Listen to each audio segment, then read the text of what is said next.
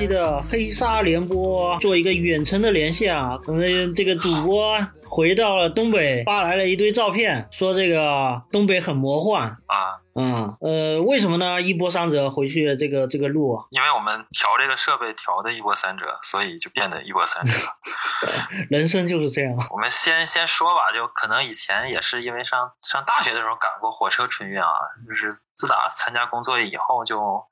很少坐过地面的交通工具来返回到东北，有都是飞来飞去的啊，不够真实嘛，就太太 fantasy 了，就太幻想了。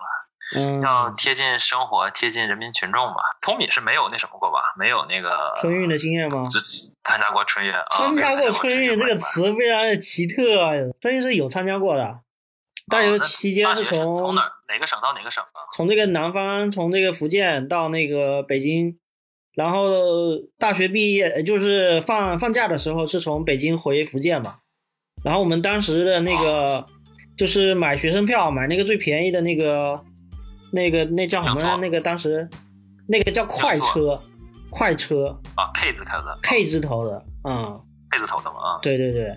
那当时最早的时候，我记得要开呃两天三夜吧，差不多。后来慢慢的就是每一年都在提速，每年提速到最后一年的时候，应该是呃一天多能到，两天两天内能到，还是同一班车，而且那个绿皮车我也坐过，就是有一有一回也是好像是我不知道那回是脑抽了还是怎么着不着急，然后还是想体验一下生活，然后就去买了那个。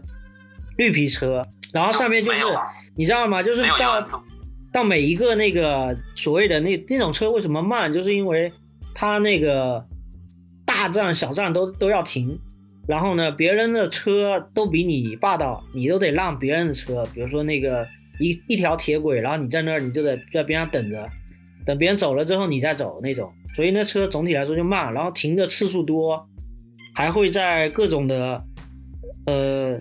有悠久历史的文化名城，停停下，停了好久，然后呢，里面就会就会有那种小小商小贩，就从那个从这底下上来，兜售一些那个当地的土特产啊，还有就是列车的这个乘务员自己还有一个那个销售员吧，也算是有种你知道，有点像美国那个推销员那种啊，就是在列车上卖的都是那个什么。那叫什么刮不坏的那个丝袜什么的那些之类的产品，形容一下。呃，今年还今年还好，今年还好。他们参加过往年春运的那个选手们都跟我说，是是以往啊，他挤到了什么程度？就是走道里全是人，都是站着的人。对对对对对对，我试过。然后呢，你。你躺都躺不下，就这种感觉。要上厕所就得一个错一个，一个错一个，就跟华容道一样。对对对对对，一个错一个，一个。这个我补充一下，就是以前去还好。对，以前去北京的那个车就是可以挤到，就是根本你就走不了。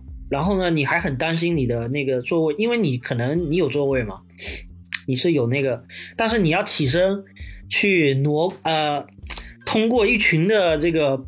撇撇开一群的丧尸走肉，这个去去找你的厕所，然后你那个打开厕所的门，发现里面也是人，然后厕所门口的那个洗手池、洗手台，洗手台上面是坐着人，洗手台上面也有也有人蹲在那里在休息呢。那个洗手台你就别用了，然后厕所呢也有人，嗯，特别好，厕所它可能自己有一个单间嘛，也挺好的。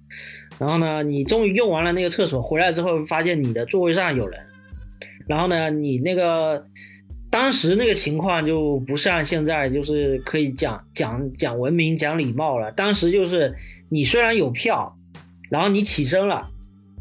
然后呢，你就去了厕所之后回来，这个位置好像在这个江湖规矩来讲，这个不一定是你的，这位置可以不是你的，因为因为他可以这个跟你力争一下，因为他觉得你看我都站了这么久了，你看你有票，你看你休息休息一会儿，休息对对对，你你你你你站一会儿，你站一会儿，我坐一会儿，然后你还觉得哎也是挺有道理的，哎呀，要不就让你坐一会儿啊，你坐一会儿，就那种啊，是真的有，还有那个。我再形容一个，多讲一句，就是那个车的那个，就是自己座位底座位底下有人，这个是低头，我操，又有个兄弟。对，有逃票的，有当年来讲有逃票的，包括小孩嘛，小孩就往那里头塞。呃，他是一米四以上，好像一米四以上要收票，要收那个门票。一米五，一米五，一米五啊。一米五。然后我就会记得，经常会有小孩从那里头被那个乘务员给揪出来，然后让他量，你去那边给我看一下，你这个是一米五，一米五以下吗？然后你说你们给我补票啊，就那种那种情况，我就是真的是连下脚的地儿都没有了。就是真的到那种情况，我觉得是春运的一个巅峰了吧。呃，这个我说一个数据啊，就是今年的春运的数据是运输了旅客有三十亿，三十亿，对，人次之后大家都很惊讶，对人次嘛，因为已经超过我们的总人数了。中国才十四亿，怎么运了三十亿人？对 对对，也翻倍了。就我以我以我来说，实际上我就像算算是坐了六次，或者是坐了五次车。为啥？怎么讲呢？就是我。我开始坐飞机坐了一段，属于运了一次，然后呢，中间又坐了一段，又运了一次，然后最后又坐一段，又运了一次，就相当于坐了三次。我回去还要坐一次，回去可能要转一下或者两次，这样一一加起来之后，就次数就多了嘛。嗯，肯定有人要刷两次以上吧，一去一回，你就可以理解为十四亿的人一去一回都是直达的话，那就变成二十八亿了。哦，所以你这边是一个变量，你知道吗？因为你多加了好几次，你知道吗？像你这种，哦，都是变量，都是变量，所以就变成三十亿次，这个数据也是可以可可以信的嘛？嗯，那你说说你这个，你不是回到那个大庆吗？没错，没错。嗯，这为什么？为什么这个路线到底是怎么怎么安排的？我我是开始这么想的，就。查机票嘛，肯定先查机票，然后开始从福建的各个市查一下，到往北，最北最便宜的票能能到哪里？到哪的？很很很朴实嘛，我我是一个很朴实的人。我开始想到上海，后来发现四百多到上海，我上海再飞回去，这个价也有点贵。后来我找来找去，找到了一个魔幻的城市，有个叫天津的直辖市，就四百五了，算基建，三百九十九加基建四百五，然后减了一块钱，就四百四十九块钱，嗯就直接当天买当天走，就可以这么理解，不用抢。确实便宜啊，确实便宜。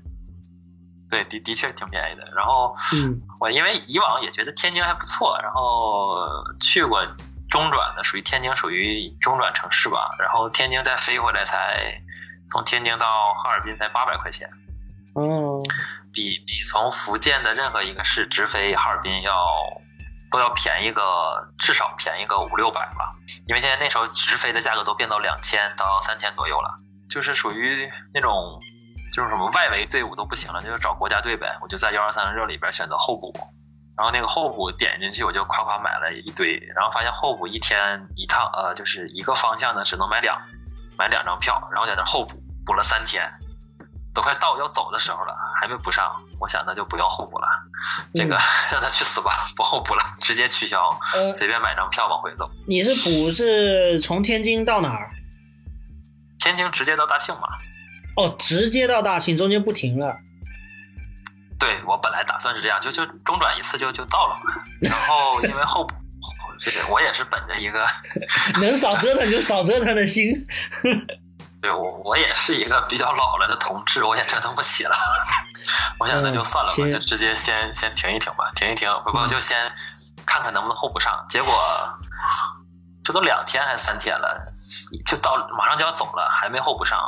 我想算了吧，随便就买一张吧，买一张无座的就就就票，直接从天津回到那个大庆那种那个无座的票，时间是差不多一整天吧，二十几个小时，从天津到大庆，差不多一千一千多公里，一千一二公里吧。挺挺硬核的。这个这个我我是低估了。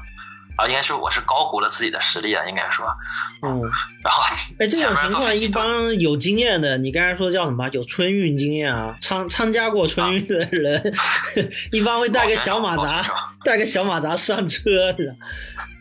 对，一会儿就遇到了。我我开始坐飞机还挺正常的，在飞机上没人拿马甲。那那是飞机都有座，有座啊。都都是都是正常的朋友，然后不过一上去之后。你就看一个从一个地方到飞另一个地方的这种飞机让，你能感觉到不同的那种风情啊。嗯，田野观察，观察人类是吧？嗯，所以啊，就是很多单身的朋友们，如果那什么的话，可以考虑一下，因为你不想参加春运，但是你可以逆向搭乘，成本很低。嗯，怎么讲呢？就是你比如想去天津玩儿，嗯那么就很简单嘛，你你你在大家都逃离天津的时候，你去天津，返乡的票很便宜嘛，然后你又大年二十九、二十三十儿再回来，嗯，有有有有，嗯呃，挺多。我以前的同事还有厦门就本地人，呃，挺多啊会选择这种这种方式，在过年前去找一个比较特价的一个路线，然后往返，然后过年当年年三十还在厦门，回还可以回到厦厦门过年三十，然后到初二的时候又跑了，你知道吗？对，就这种骚操作，我也发现是一个可以玩的。对对对对对对对，嗯而且还能遇到很多有趣的灵魂啊。然后这去了，去的时候倒没太多啊，主要就是福州这个机场太太坑了。我哦，不知道长乐机场，长乐机场不知道大家有没有感受过？嗯，就我觉得还坐在长行吧，乐坐过我去过一次啊。嗯有什么印象吗？特别没点的，没有什么很特别的印象吧，就正常吧。哦就是对呀，我觉得正常机场就在那儿告诉你从哪儿上飞机，然后就就走了，不是这就结束了嘛，对吧？嗯跟这机场的交流。我记得是我那时候是，呃，要赶挺早的一个早班机，然后是大概凌晨凌晨五六点钟我就到了机就得走场，啊，然后那个机啊场的门门没开，我 太早了，兄弟。然后大家都在那边 等，等着他开门，我就记得，嗯，我我也干过这种事情，就是嗯我以前的也是早赶早班，在大学的时候是在武汉那机场，一晚上没没走，在武汉机场待了待了待了半待了嗯待了一晚上，是？特别硬核。然后那个这个是咋的呢？我这次去那个长乐机场的时候碰到的问题是他妈的？嗯改就是改登机口，呃，就你到了那边才知道登机口改了，就是我已经在登机口等了，然后登机口改了。呃，离得很远吗？啊，这个倒还好，主要是就是特别混乱，就就开始我们在那机场在那个登机口等着嘛，等了一会儿之后，忽然来了一波人，一大波人，就感觉是是上一波人改了机改了那个登机口，然后逼得我们又改了另一个登机口，哦，然后我们那登机口还有另一波要上飞机的，就造成了那一个登机口可能有三四波就是人在那等。乾坤大挪移啊，嗯哎呀，就就就真他妈刺激！我就感觉这是这这是是福州特别随意还是怎么样这种感觉。就把春运的这个精彩程度又增加了一点，嗯，还还是是飞起来还挺正常的，这旅旅程才正式开始。那个时候是快零快十二点了，快二十四点了，嗯，嗯然后我们呃出来的时候，天津特别就是天，我特别喜欢天津的地方就是天津的机场和呃火车站都离得特别近。嗯简单说，你坐公交车就能到，就是你可能跟大爷大妈早晨一班车，他们先几站下去买菜，你最后终点站去坐飞机，嗯这是天津机场的概念。嗯，但你十二点还有还有那个大巴车吗？还有那个，对，这这是我担心的。开始我以为没有大巴车嘛，后来我一看，我操，我说还有人排队，哎，我说一排队就有戏了，我就在那儿排，排到最后他说，嗯，有大巴，保证能把你从机场送走，到最后一班结束，他都有大巴，哦，这点挺好的，嗯就肯定不让你留在机场，肯定给你送走，还用大巴车送走。是那个大巴票，大巴票也特别便宜，我这真是，这是个好地方啊！你猜多少钱在？不是多少呃走了多少公里啊？大概呃，打车四十块钱，打车要死，这个很难讲。公交系统本来就是带福利的没有没有，十五块钱，十五块钱，哦大巴机场大巴十五块钱。哦，机场大巴，对，然后公交好像也有，但晚上是真没有了。大巴是有，大巴十几块钱能到天津，到天津站，就到天津站。然后我想，哎，挺好啊。嗯然后打开地图一翻，然后发现一个警报，就是一打开高德里边第一个醒目位置说，此地区雾霾已爆表，超哦过三百，哦，我看到你发那个那个截图了，雾霾爆表。我操，行啊，这一来，嗯这个在在南方这么傲娇的人，就是我们 南方是五十我就不出门了，这边一下到三百了。你应该怎么说呢？没有做好一些准备啊，就是没有，我我准备好了，我准备好了，我带了带了一袋子 PM 二点五的口罩。啊，口罩，我是说你可以灌装一点空气，就当个氧气瓶，嗯。然后你带了一个空包，带着空包上飞机，然后然后过安检，人家问你这是什么东西啊？然后去了之后，那个大巴我觉得正就是火车站门口嘛，直接下就到了嘛。结果他停到一个酒店旁边，让我们全下车。然后一看离那个火车站还有九百米，我操！我说这太硬核了，给我扔的地方，嗯，要走过去。呃，也还好，走可能得走个十来分钟吧，十来分钟吧。它有近道，有近道，十来分钟。那天津应该已经也已经零下了吧？一度，一度，零下一度。嗯。进去之后又开始出现一个出现特别傻逼的事情了。嗯。现在铁路系统全部改成身份证识别，就进站嘛，刷身份证。嗯。是。就不建议你取票了嘛。然后我就就直接拿身份证一刷，它写着请取票。嗯。啥意思？这个真是铁铁老大，真是不按套路来。我前一段时间刚习惯了取票，后来取票进不去站了，只能刷身份证。然后现在又碰到了在天津站是，你不取票又进不去了，你只能取票。哎呦我操！一会儿取一会儿不取，我真是服了他了。我说行，那就取吧。然后去取了，取完之后，然后进进站了。进站之后发现打开新世界了，就是里边就就一票的，就是参加春运的各种选手啊，都在那儿。你你你能想象就各种。特别魔幻的现实开始了，就可能有一堆人睡在地上，很 对，横七竖八睡在地上，还有那个就就就各种你就能看到对，有的人在忙着去给自己冲一包泡面，有的人在给自己打水，然后有的人就是呃暮色比较茫然，对自己的前途和对这个。接下来的行程都感到茫然，这种很多这种，嗯，这这这些都能看到。然后主要是就是唯一增加亮亮色的时候都是大学生，就看着特别生龙活虎。凌晨多就是特别特别特别怎么说呢？就我们前面有一个哥是取票的嘛，就是俩俩俩朋友一起一个往也是往北方走。然后呢，那个那那哥们刷了半天愣刷不出来，然后后来他告诉一个方法可以刷出来，然后他就打，我操！告诉你兄弟，就这么刷就行了。使劲怼了他一下，啊，给我给我吓一跳。我说：“别把人打出事来，再给悠着点，悠着点。”还是小伙子有有有有精力啊！我说看着两眼冒光，我觉得年轻人就是好。嗯，这大学生才是赶春运的一抹亮色。嗯，然后这边就遇到了一个特别魔幻的饭店，我不知道那个南方这边你听没听过？有个叫那个美国加州牛肉面，你听没听过？有啊，呃。福建有是吗？我应该是在北京看见的吧，应该在 南南方肯定没有，在昌平，嗯，昌对，这这都正常，就是北北京啦，或者就是北派的，它有一个硬核的饭店，就是叫美国加州牛肉面。嗯，我不记得我有没有吃过，但是这个店我不重要，对店有有印象对吧？对他那店招牌挺大的，嗯，呃呃对，而且写的是美国两个字，然后这这是在天津站唯一唯二啊开着的一家店。然后我就想起来了一些光辉岁月，就是这在美国加州是没有这家牛肉面店的。嗯，它就是完全是一个那个中国人炮制出来的一个店面啊。个品牌对，而且只在北方有。嗯，而且只在硬核的北方才有，南方我真没见着过。南方没有，如果他来厦门的话。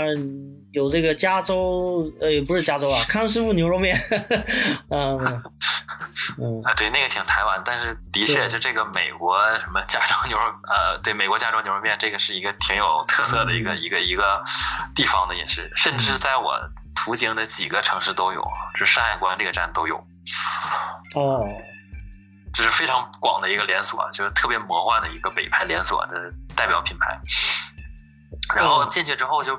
它这个是白天，就是那种走高铁的线嘛，就看着特别先进化的，就直接刷，直接进闸，刷身份证进闸那个嘛。到晚上没有了，没有这么先进了，全部回归到二十年前，俩人儿，两个检票人员拿那个检票的那个那个卡，拿那个钱的啊卡钱，对对对，嗯，然后在那等着。到点了，好进，然后就大家跟丧尸一样，就呜呜往里涌，然后一个哎呀排队，一个加一个加一个加一个加打，嗯，太刺激了。然后进进去我我嗯，就你能想象到特别魔幻嘛？进去了，进去之后就大包小裹的就感觉要把家搬回去那种感觉。这这纯欲是这样子，没事。那个什么锅碗瓢盆啊什么的，电电视机、大彩电、那洗衣机这个扛在这个背上我都有。这好像现在都开车了，如果拿这些东西，一般坐火车不会拿这个。对，但是反正就进去了，进站了嘛。进站之后，我第一个去找乘务员，我说：“兄弟，能补卧铺吗？”嗯，这个是很多人第一选择。嗯，我以前也干过。他说不可能了。对对对对。他说不要想了，没有。嗯。我以为我跟他不够铁呢，然后，然后我说。以前的习惯是塞两包烟。对我我我可能应该塞个一百块钱试一试。那没有方法，你这。有可能，但是后来发现可能，可能还真不行。就是我我没准有预留，但可能。不太好弄，因为我后来去上车了嘛，上车之后就跟那乘务员聊，乘务员就说了一个很现实的问题，就是你想啊，现在这个票全都走系统了，系统中都是百分之一百二出票，就是有多少票肯定被地面全部都给卖出去了，嗯，百分之百卖，只要有空的，比如说天津站下了，那么立刻天津站就有余票了，之后他肯定再把。再从天津再卖出去，嗯，就你在春运的时候想抢到空的，哦，嗯，就不会有空着的那个时候时段，对对。但是他说，小伙子，你晚了一步。我说咋晚了一步呢？如果呢，你要是早一点去买上一班车，它是个卧铺加车。这就有可能买到买到卧铺票了。哎，对，有时候会有加班车嘛，就是对，那是一个车里边再加几加几列加几列这种的。对对对对。然后他就说，他说据线人报，上一班车有 有卧铺。这种没有用的信息就不用告诉你了。而且还是有一个兄弟佐证了一下，我开始还不信。后来怎么佐证呢？是另一个兄弟说，我去天津站售票口去问，他说上一班真有票，而且是卧铺。哎呀，这把我气的，气的肠子都出来了。呃，但是还有一个选择，就是我们那个年代当时可以去挤那个餐车，就是，哎，餐餐车这个是我下面要说的，餐车就更有意思了啊。下面要要要来餐车是吧？行，下边有从餐车被赶回来的兄弟，他是这样的，一般是啊，对，一般会赶人，他。开始看了一下，我从外边走嘛，走去十，它是十一号车是餐车，然后看一下，就外边餐车已经起雾了，就是外边很冷嘛，然后里边已经很温暖，嗯。上雾，然后觉得哎，这挺好啊，挺温暖的，人间自有真情在呀。然后可不止啊，因为我们在十五车嘛，十五车相对来说唯一的问题就抽烟比较多。然后有一个从餐车逃回来的兄弟跟我们讲餐车的经历，然后听完之后给我吓坏了。嗯，他们这样的就是你你在得买东西嘛，正常买东西在那坐着，一般就是花个五十块钱可以坐一晚上，最低消费。对，有最低消费，就是五十块钱一个卡座，然后你可以坐一晚上。但是，但但是但是有一个问题是呢，就是今年春运太多人在餐车了，然后再加上有空调，就是开那暖气，就那种电暖气那种的，那是真热呀。然后整个那车厢就可以蒸笼一样，就就巨热无比，就能把人热到窒息的感觉。桑拿，免呃也不是免费，反正就是呃有吃有喝带三温暖。对，带三温暖，然后里里边在那的人就就就就实在是不行，太热了，把人热跑了，热出来透气来，来到其他车厢透透气。自己跑三温暖去。对对对，自己温暖一下也可以。是。然后他他这个再有就是碰到还碰到个特别奇怪的老哥，就是从河南商丘上的，一直要坐到坐到东北那边，坐到黑龙江还是黑龙江省还是吉林省的。然后那老哥就没有门牙，然后跟我讲了一路。养牛开始，到后来转型做主播的经历，当时我都震惊了。开始因为谈那个东北那个养牛产业的时候，他就说啊，我家养过牛啊，怎么怎么样，怎么怎么样。后来扯扯扯扯到了秀场，他说，哎呀，我从九九六年就关注秀场啊，那个时候什么斗鱼虎牙都没有啊，都是最早最早都是什么 YY 什么什么秀的，就是那种老炮，一直对，然后后来就看看到后来到现。到现在什么微信直播的秀场，然后什么 QQ 直播的秀场，然后还有什么抖音的秀场、快手的秀场，我们全在做，而且好像听说他像个艺人经济似的，就特别专业，手手里边有七八七八个充电宝，我想是充电宝多，就是肯定给手机充电嘛，就是手机上播它需要有电嘛，能理解吧？然后再一个特别专业在哪儿？他一看我戴着耳机，他就说这耳机夹耳朵不太好，戴久了耳朵疼。我说这老哥挺专业，有经验，有经验。然后就给我经验非常丰富，这设备很很那什么，经验很丰富。到那哪儿呢？到那个后来就开始分析一下整个的。嗯，南北方的这些主播的布局，国际大师厉害，他说 行业形势是全知道。对，他说：“哎呀，现在大部分主播全是东北输出的呀，男的女的都有啊。快手、抖音我都看。输出大然后呢，我们下边还有好多好多的那个是直播的妹子什么的，我们直接给他开账号，他直接上去就上播。上播之后呢，从我们这边走，我们给他抽佣，就走这个模式。”类似 MCN 这种模式嘛，然后他说现在就是这种川滇钱又起来了。我说川滇钱怎么起来的？就是四川。那个云南前好像是是哪里？贵州那那一派，他们就说是啥？开始唱开始唱山歌了。哦，这个你不知道吗？祖国的大西南地区，把西南那边唱山歌现在也特别火，说的特别厉害。那老炮聊的特别温情，就聊聊聊聊到人家孩子那儿去了，他的孩子又怎么怎么厉害了，就就就就学的也好啊，怎么各方面也特别好。然后最后整到他他他那外套都给人家一孩子当那个。保暖的衣服就在旁边的那个一个车座那边，嗯，给孩子盖盖着盖着衣服。哎呦我操！我就觉得有的时候春运你呢是能看到这种人与人之间的这种温存和这种亲情的感觉的，嗯，就是挺挺挺温暖的，对，很鲜活的。因为其实而且人在旅途的那个状态，嗯，真的是平常跟平常不太一样，嗯嗯，平常的确不太一样，就不太懂啊，就挺。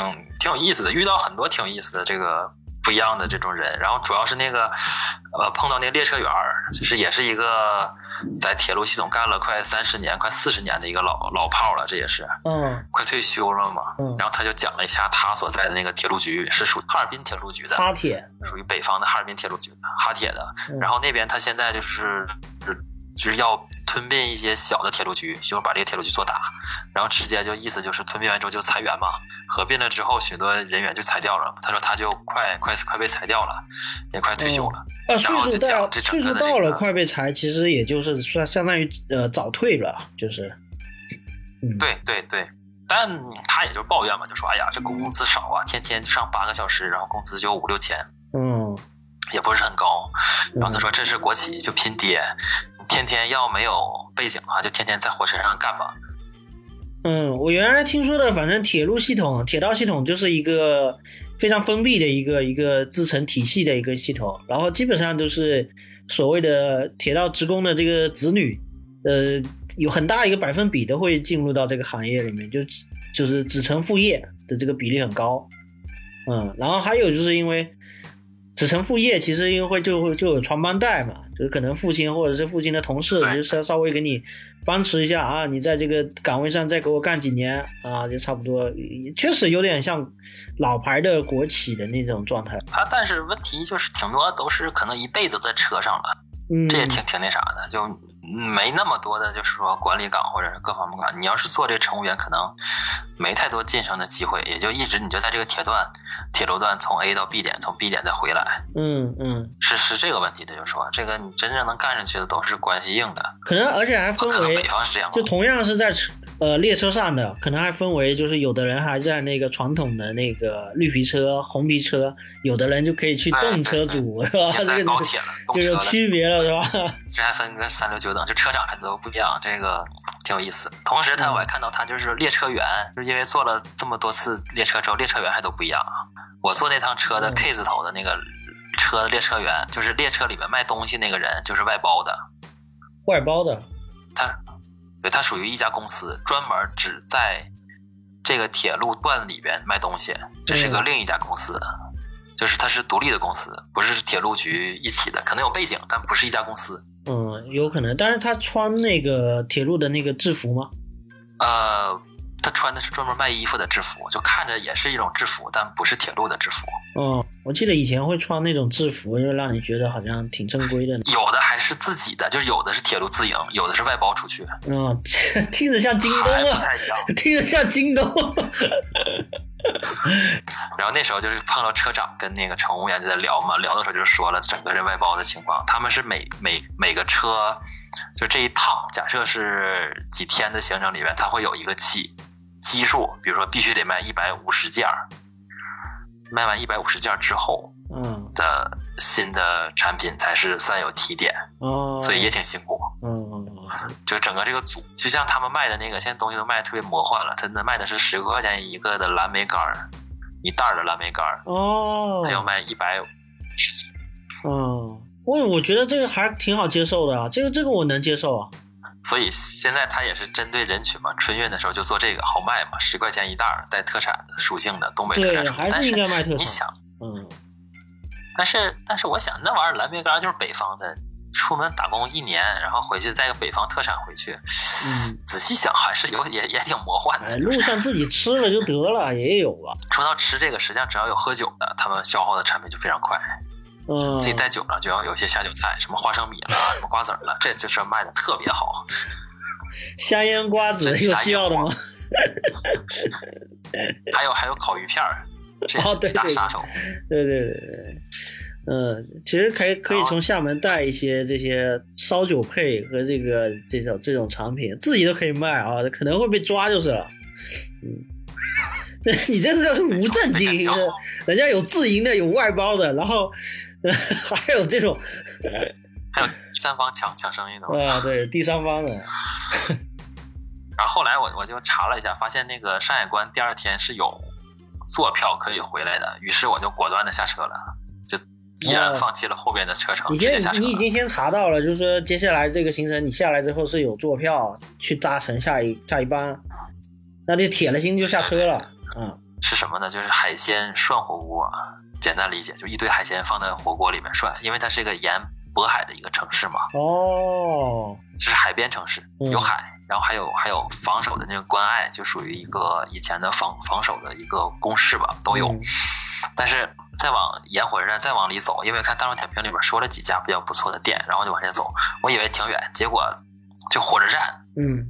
可能不超过五百米就到了市中心，这个小小区就这么小，嗯特别魔幻的一个地方。再往里走的话就，就几个店都有了。比如说东北还有一大特色叫东北还有一大特色叫什么呢？叫杭州小笼包。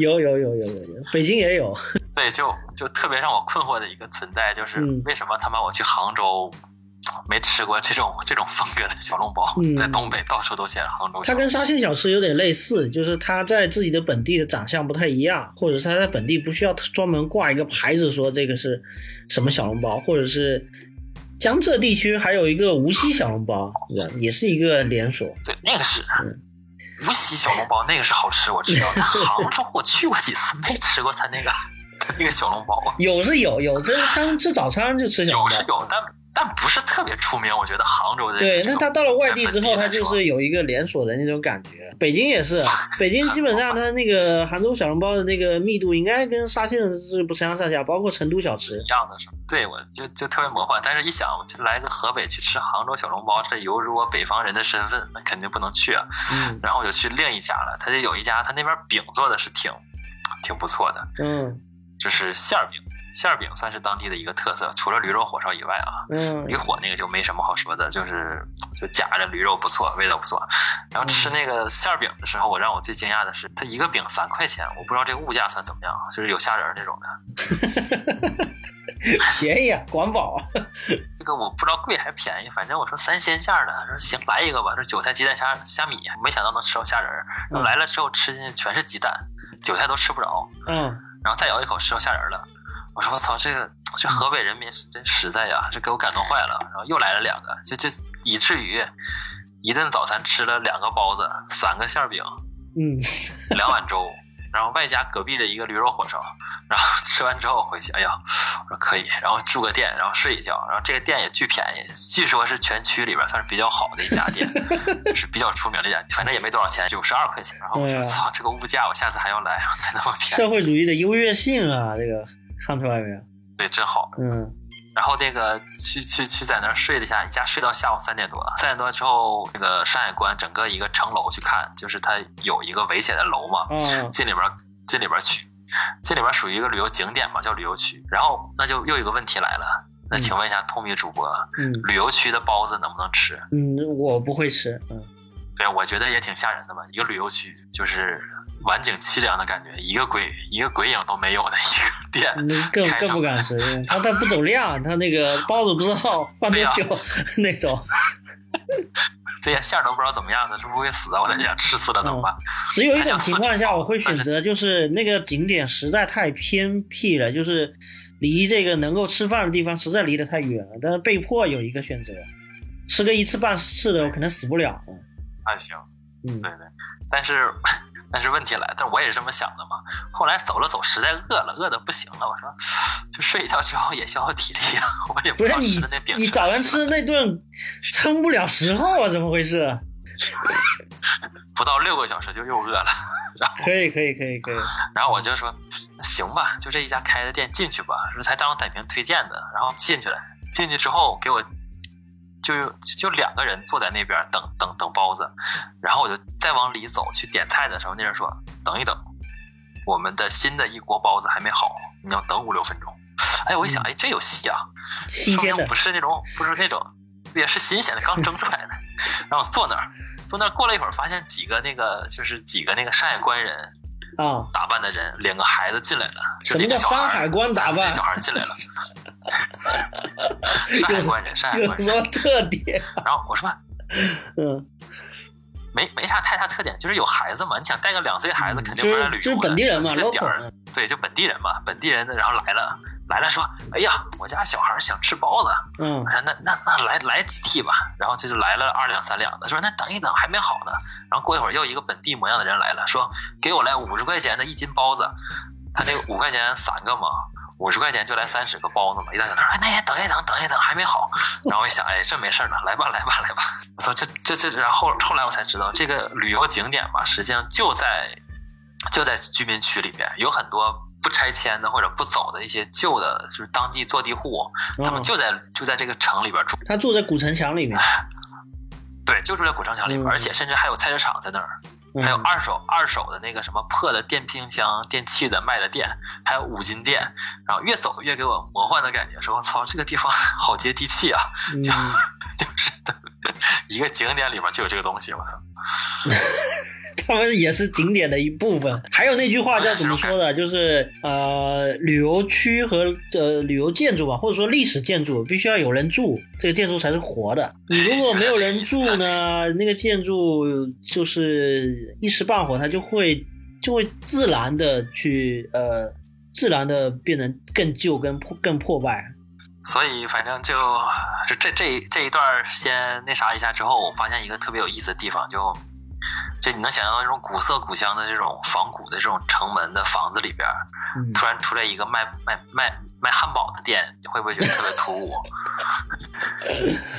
呃，也也是加州的吧？对，然后美国加州汉倒了。美洲加州牛肉面！这么一家店，这么一弄弄完了之后，我操，就接着往往下，我就吃完了嘛，吃了六个包子，吃六个包子一碗粥，然后这么吃完之后，我就想，哎呀，这该吃晚餐了，刚吃完下午茶，晚餐我吃个烤肉吧，嗯。然后我就又打开大众点评，然后找找了一家离着比较近的，出城门右拐四百米就到了另一家店，嗯然后觉得这他妈真是生活气息太浓厚了，一个清真的一个烤肉店，那烤肉肯定没没话说了，就是嗯就是价格价格还好，三块钱一串肉串，嗯，三四块钱一串肉串，羊肉串，大大串那种的，味道还可以。兰州人还这个是新疆人没？话说，这个不知道，他反正写的有点类似清真那馆子是没有没有猪肉的那个那个馆子，就不知道是身份是什么。他那个店主有没有可能戴那个白白帽子？没有没有，最最让我震撼的就是大众点评里边写的，他们说他们家的肉饼非常好，嗯牛肉馅肉饼，八嗯八块钱一个。我说那先来一个，他说做不了，我们这都现做的，只能是要做，只能是两个两个起做。嗯我说我一个人吃两个馅饼，我操，这会吃死我吧？我感觉我刚吃完包子，然后。然后我我我我就说那行，那就跟别人拼一个吧，跟另一桌又拼了一个。他说说两两桌拼一个，两就是拼一份儿，然后两个的，他一个我一个。我说行，那来一个吧。嗯来了之后给我震震惊坏了，就是他这一个一个馅儿饼，有我嗯一切两半嘛，嗯。一半有我手掌这么大，嗯就像是两个手掌这么大的肉饼，嗯是是是。皮儿皮儿皮是巨薄，皮特别薄，还酥，嗯，然后里边全是牛肉，牛肉洋葱。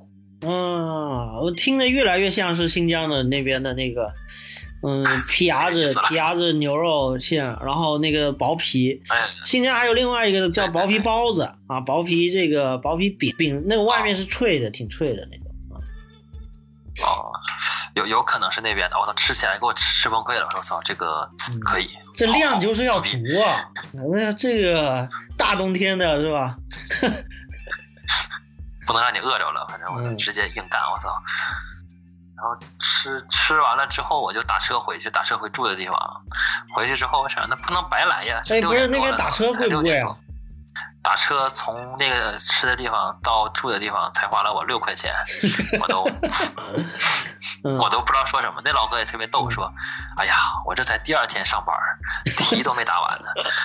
呃，其实，在那个南方生活过生活过或者生活久的人，其实去北方，好多这种三三四线城市，这个第最大的感受可能就是这个物价上极大的一个落差。出行便宜，嗯，就感觉是捡便宜，到哪儿都捡便宜。太爽了，这个、嗯 太爽了，要多吃吃回来。然后更夸张的是我，我我回回到回到这大庆之后吃那火锅的时候，一盘羊肉才要我九块钱，我都嗯，觉得这种店会被我吃倒。就一盘儿正常都三四十那种羊肉，来这边九块钱一盘儿，我一下要了四盘儿，这先来，来四盘儿再说，别的不要跟我提，我要肉。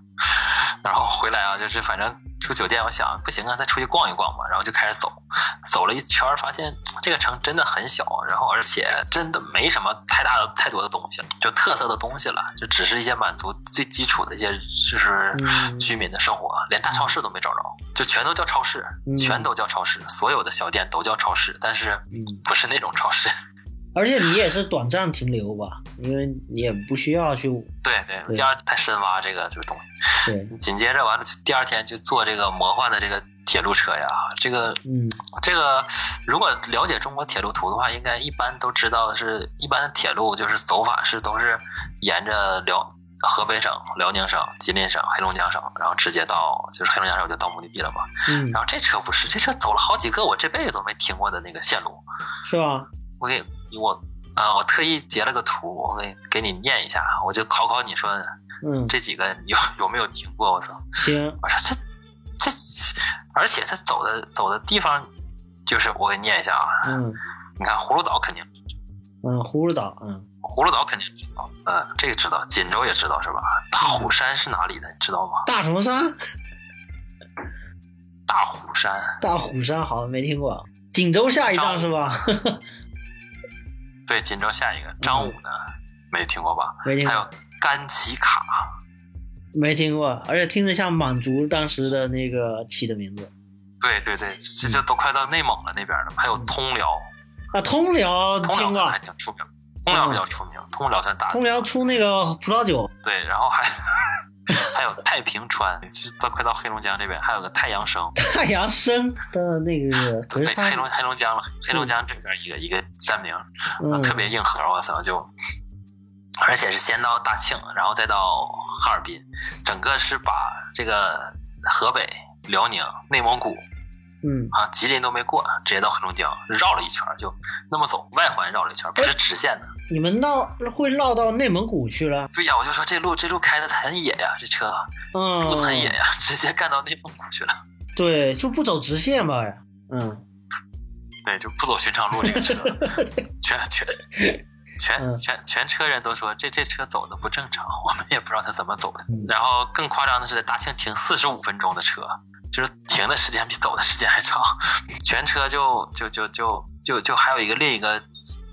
就是其就是火车的级别叫做软卧软座，不知道你听没听过？软座，软座，啊我听过，我我应该坐过吧？应该是听过。嗯后来我也迷惑了，我说只是在传说中听说过，好久没坐过了，这到底是什么个路子？后来据明白人指点，他就说你就相当于坐高铁的二等座，嗯前面有个板儿，就叫软座了。嗯，空间大一点，然后他空间大一点，对，空间大一点啊、然后两个人不是对面的，是是是是背对背那种的，就我能看着前面的背，不是我能看着对面的人，嗯，能看到对面人是硬座，看不着对面人是软座。整个坐了一圈下来之后，觉得就就挺挺挺好的，就你一上车就感觉弥漫着睡觉的氛围，你一点不大家都在睡呗，你不睡都不行，就嗯，我我都睡得睡得挺精神的，结结果一上车之后也困了，我说操，这是传染的这玩意儿，就全车就一眨眼就过去了。对对对，我我觉得这东西确实会传染，嗯，而按我以前的经验，确实有的车你全车人都睡的时候，确实那感觉很明显，就是而且那你自己睡嘛，你又觉得你那个觉睡的就是非常浅，你睡觉睡得很浅，很浅就会造成你睡睡眠的情况下其实是很难受的。你越难受呢，你就越想再再睡一会儿，再补一下，然后你越补呢就越难受。我就记得以前是这样，而且以前是硬座嘛，硬座就是靠着那左边靠着右边啊，要睡啊，又口水流下来，反正就那情况。靠左不舒服，靠右也不舒服，对对服，对，可能你看靠到，如果你边上是不认识的，还会把你给你掰回来。嗯，给你掰直了又。对对对，这还是挺挺有人间友谊的。然后这车就特别魔幻，就全都是就特别自营的感觉，全车都是绝对百分百自营的人，没有外围的那么热情的人，全都哭个脸在那儿，哭个脸在那儿，就是连去餐车吃饭。我说这有菜单吗？他说没有。嗯，我说那吃啥呀？他说我炒给你。先炒是吧？看你吃的行不行，行你就看着给点。然后我说多少钱？五十。我说能吃饱吗？管饱米饭。然后 米饭肯定管饱。嗯，这这嗑唠的我就不太行，好接了。五十也是低消了啊低消就是五十，反正这种一般都这样。嗯我觉得五十真的还可以，它是现炒的两个菜，嗯现炒的两个菜加饭，我觉得嗯五十还真行。以前要五十，我觉得挺贵，但是现在这个物价水平，你在火车上，我觉得还可以了。因为高铁上的那个一些豪华套餐也是六七十，嗯，我没吃过那豪华套餐呃，对有有一次做那个，我我吃过一次，挺挺挺挺挺印象深刻的，就就就就往死了给你搞，海鲜都有。我说行，六七十行值了。行，然后后来它还有民低配版的，就是二十块钱一份儿，嗯就是那种唯一的荤菜就是两两个哈尔滨红肠片儿，其他的就是什么白菜、但是挺有白菜了，挺有挺有特色的啊。什么什么嗯，什么什么什么鬼，就是那个东西。然后我开始想吃，然后就知道进入进入这个东北地区了啊。嗯，能感觉出来特别有这个的范儿。我就嗯觉得有有必要有机会可以给大家拍个视频看一看。我觉得然后喝饮料不就是出现了那个叫什么丘陵格瓦斯什么的？啊，那那不太不太不太行，好像、嗯一般一般挺挺少能喝到在火车上喝到格瓦斯的。嗯，呃这个还还真挺，就在铁路系统还比较少。对，要让他们增加一下这个这个这个品种啊。对，倒是有，倒是很喝到娃哈哈的冰红茶了，他这个。哦，嗯。挺挺挺挺魔幻，就是这种能还原成就是推个小车，推个小车嗯。上面写着什么鱼片儿、啤酒、白酒、嗯。饮料、花生米、鱼片儿了，就这种这种非常招牌的这个宣传语在那走。嗯。就整个这车就是慢到了跟汽车一个时速，差不多六七十迈吧。汽车没这么慢，这 因为我我是从比如说我就用那个导航写着嘛，我说从这个我这个站到下一个站的时间，如果开车多长时间，就跟我走的火车的时间是一样的。哦，嗯。然后然后就就整个也不到一千多公里，可能也就个八百嗯。八九百公里，走了十个多小时，嗯你，就相当于九十迈嘛，差不多九十迈确实嘛，平均速度九十迈嘛。嗯嗯那就是的确这种，我觉得以后如果想旅游的话，坐这车是挺好的。对啊，有几条养生了，著名的不着急。呃，有几条著名的这个旅游铁路嘛，现在现在有的那个，其实铁道线有好几条线，它会专门贴推它的那个旅游旅游线路，啊旅游线路啊。然后你上去了之后，我那次因为去新疆，我才坐了一次这种这种所谓的旅游的火车，但是上面分成两层的双层的火车，跟双层大巴一样。我觉得，哎呀，我看了可新鲜了，我觉得，啊。上下两层结构，你看了感觉就跟那个泰坦尼克号里面那种铁的那种，而且它全是铁的甲板的那种感觉嘛，铁片、铁的构件。然后你进去就发现分上下两层，然后你要帮着你特别重的那个行李，那可别指望什么电梯啊什么的，你就得扛着那个 你的行李就上它那个铁的那个那个那个楼道，嗯，上到上面去啊，那种那种感觉。然后车也是开的比较慢，应该是相对。比较慢的，但是它一定会是一个相对比较有有景色可看的线路。人家新疆那边有西藏进藏铁路，也就是呃京藏还是哪，就北京到到那个那个拉萨的，有一帮也是这个可能有点像天路啊，这个叫对，它是呃包括有的地方是看白天的景，有的地方看夜间的景，到晚上都有东西看。啊，甚至还能看到星空啊什么的啊！但这个可以啊，这还真不错。嗯，走整个走了得两天三天。嗯，因为有的人他不是在春运期间，他是为了真的是去享受生活的时候，是一个挺好的一种选择。对对对对对，嗯，没错。反正就就铁路基本上结束了嘛。当你踏入到东北的时候，你觉得我操，回到大庆终于回家了。然后在大庆西那边下车了，下车之后立刻扭送到火锅火锅店，吃了四盘羊肉，就结束了这个魔幻的，嗯，这个春运之旅啊。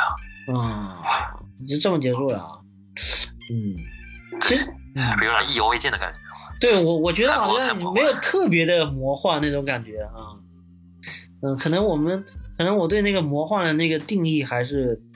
嗯，比如说原来我在深深深度挖掘。呃，比如说呃，我原来坐那个北京的那班火车的时候，我曾经是四十八个小时，我曾经是站站着坐下来的，呃，不是不是，就是我是站着的，我没没有站着过来的。对对，甚至是那个身体是腾空了很长一段时间，就是我不着地，我不着地。被人就被挤上天了，已经对，被人挤在天天空中，在在空中滞空了一段时间，挺长一段时间，然后挺难忘的吧。那个，我觉得那个时代可能也都不会再有了，就那个当时的那个春运的那个盛况。对，当年我是从武汉回大庆的时候，也是赶上春运嘛，到哈尔滨嘛，嗯。然后那个时候也是买着的，没买着卧铺，只买着坐票。嗯，然后买着坐票就就特别特别刺激，坐着就坐在那儿，坐的水肿了那种感觉，就长期腿部活动，腿就跟特别疼，我操，就特别刺激。腿就麻了嘛，有可能麻了之后就是又好了，然后一会儿又麻了。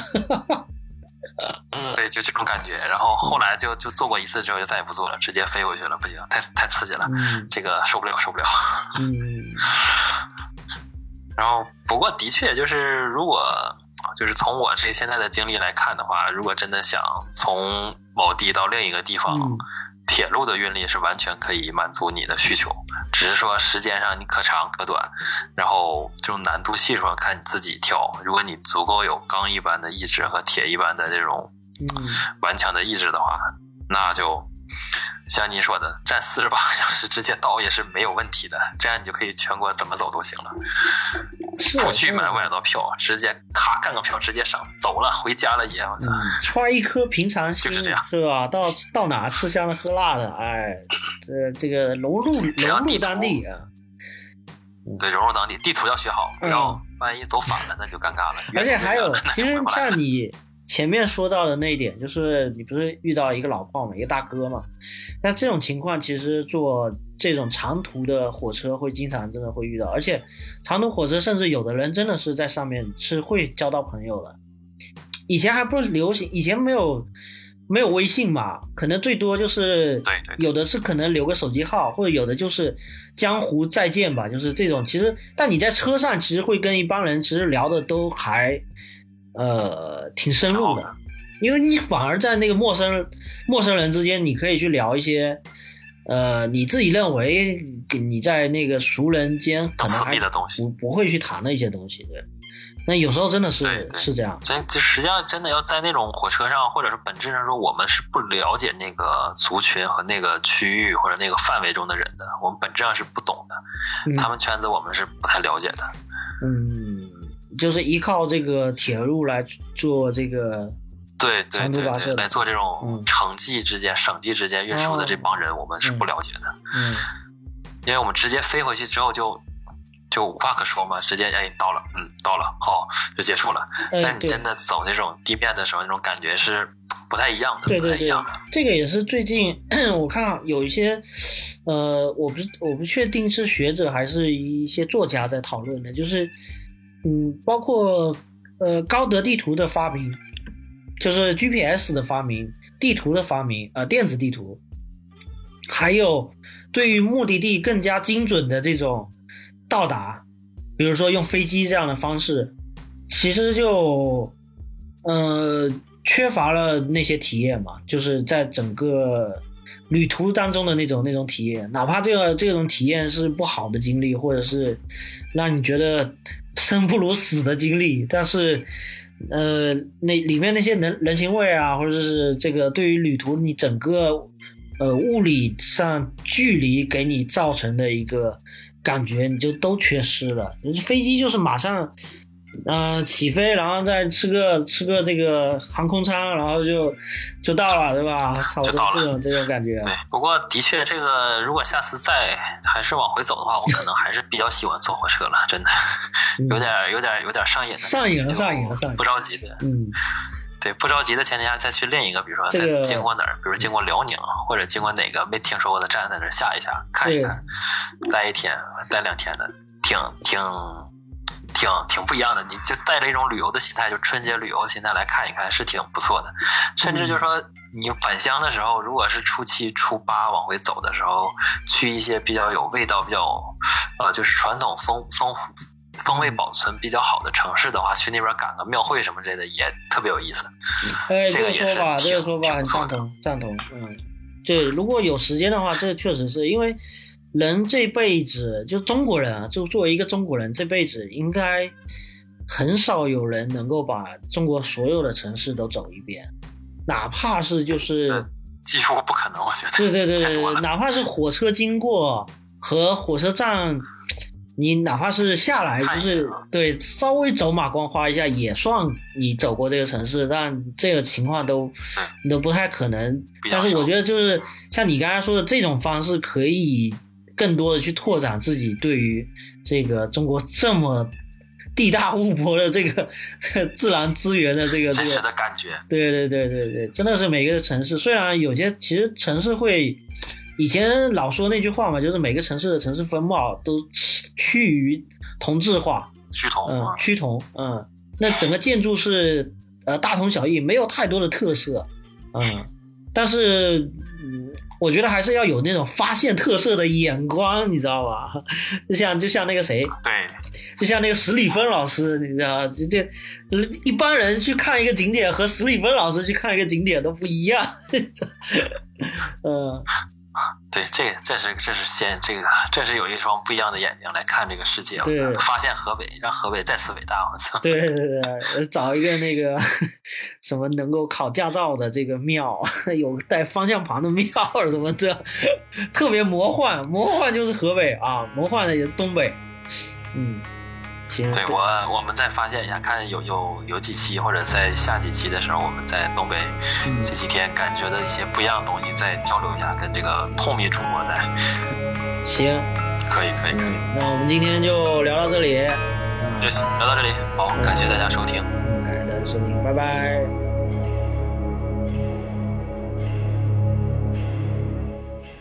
Sometimes you just feel tired, feel weak. feel weak, you feel like you wanna just give up. But you gotta search within you. Try to find that inner strength and just pull that shit out of you. And get that motivation to not give up and not be a quitter. No matter how bad you wanna just fall flat on your face. Till I collapse, I'm spilling these raps long as you feel them. To the day that I drop, you'll never say that I'm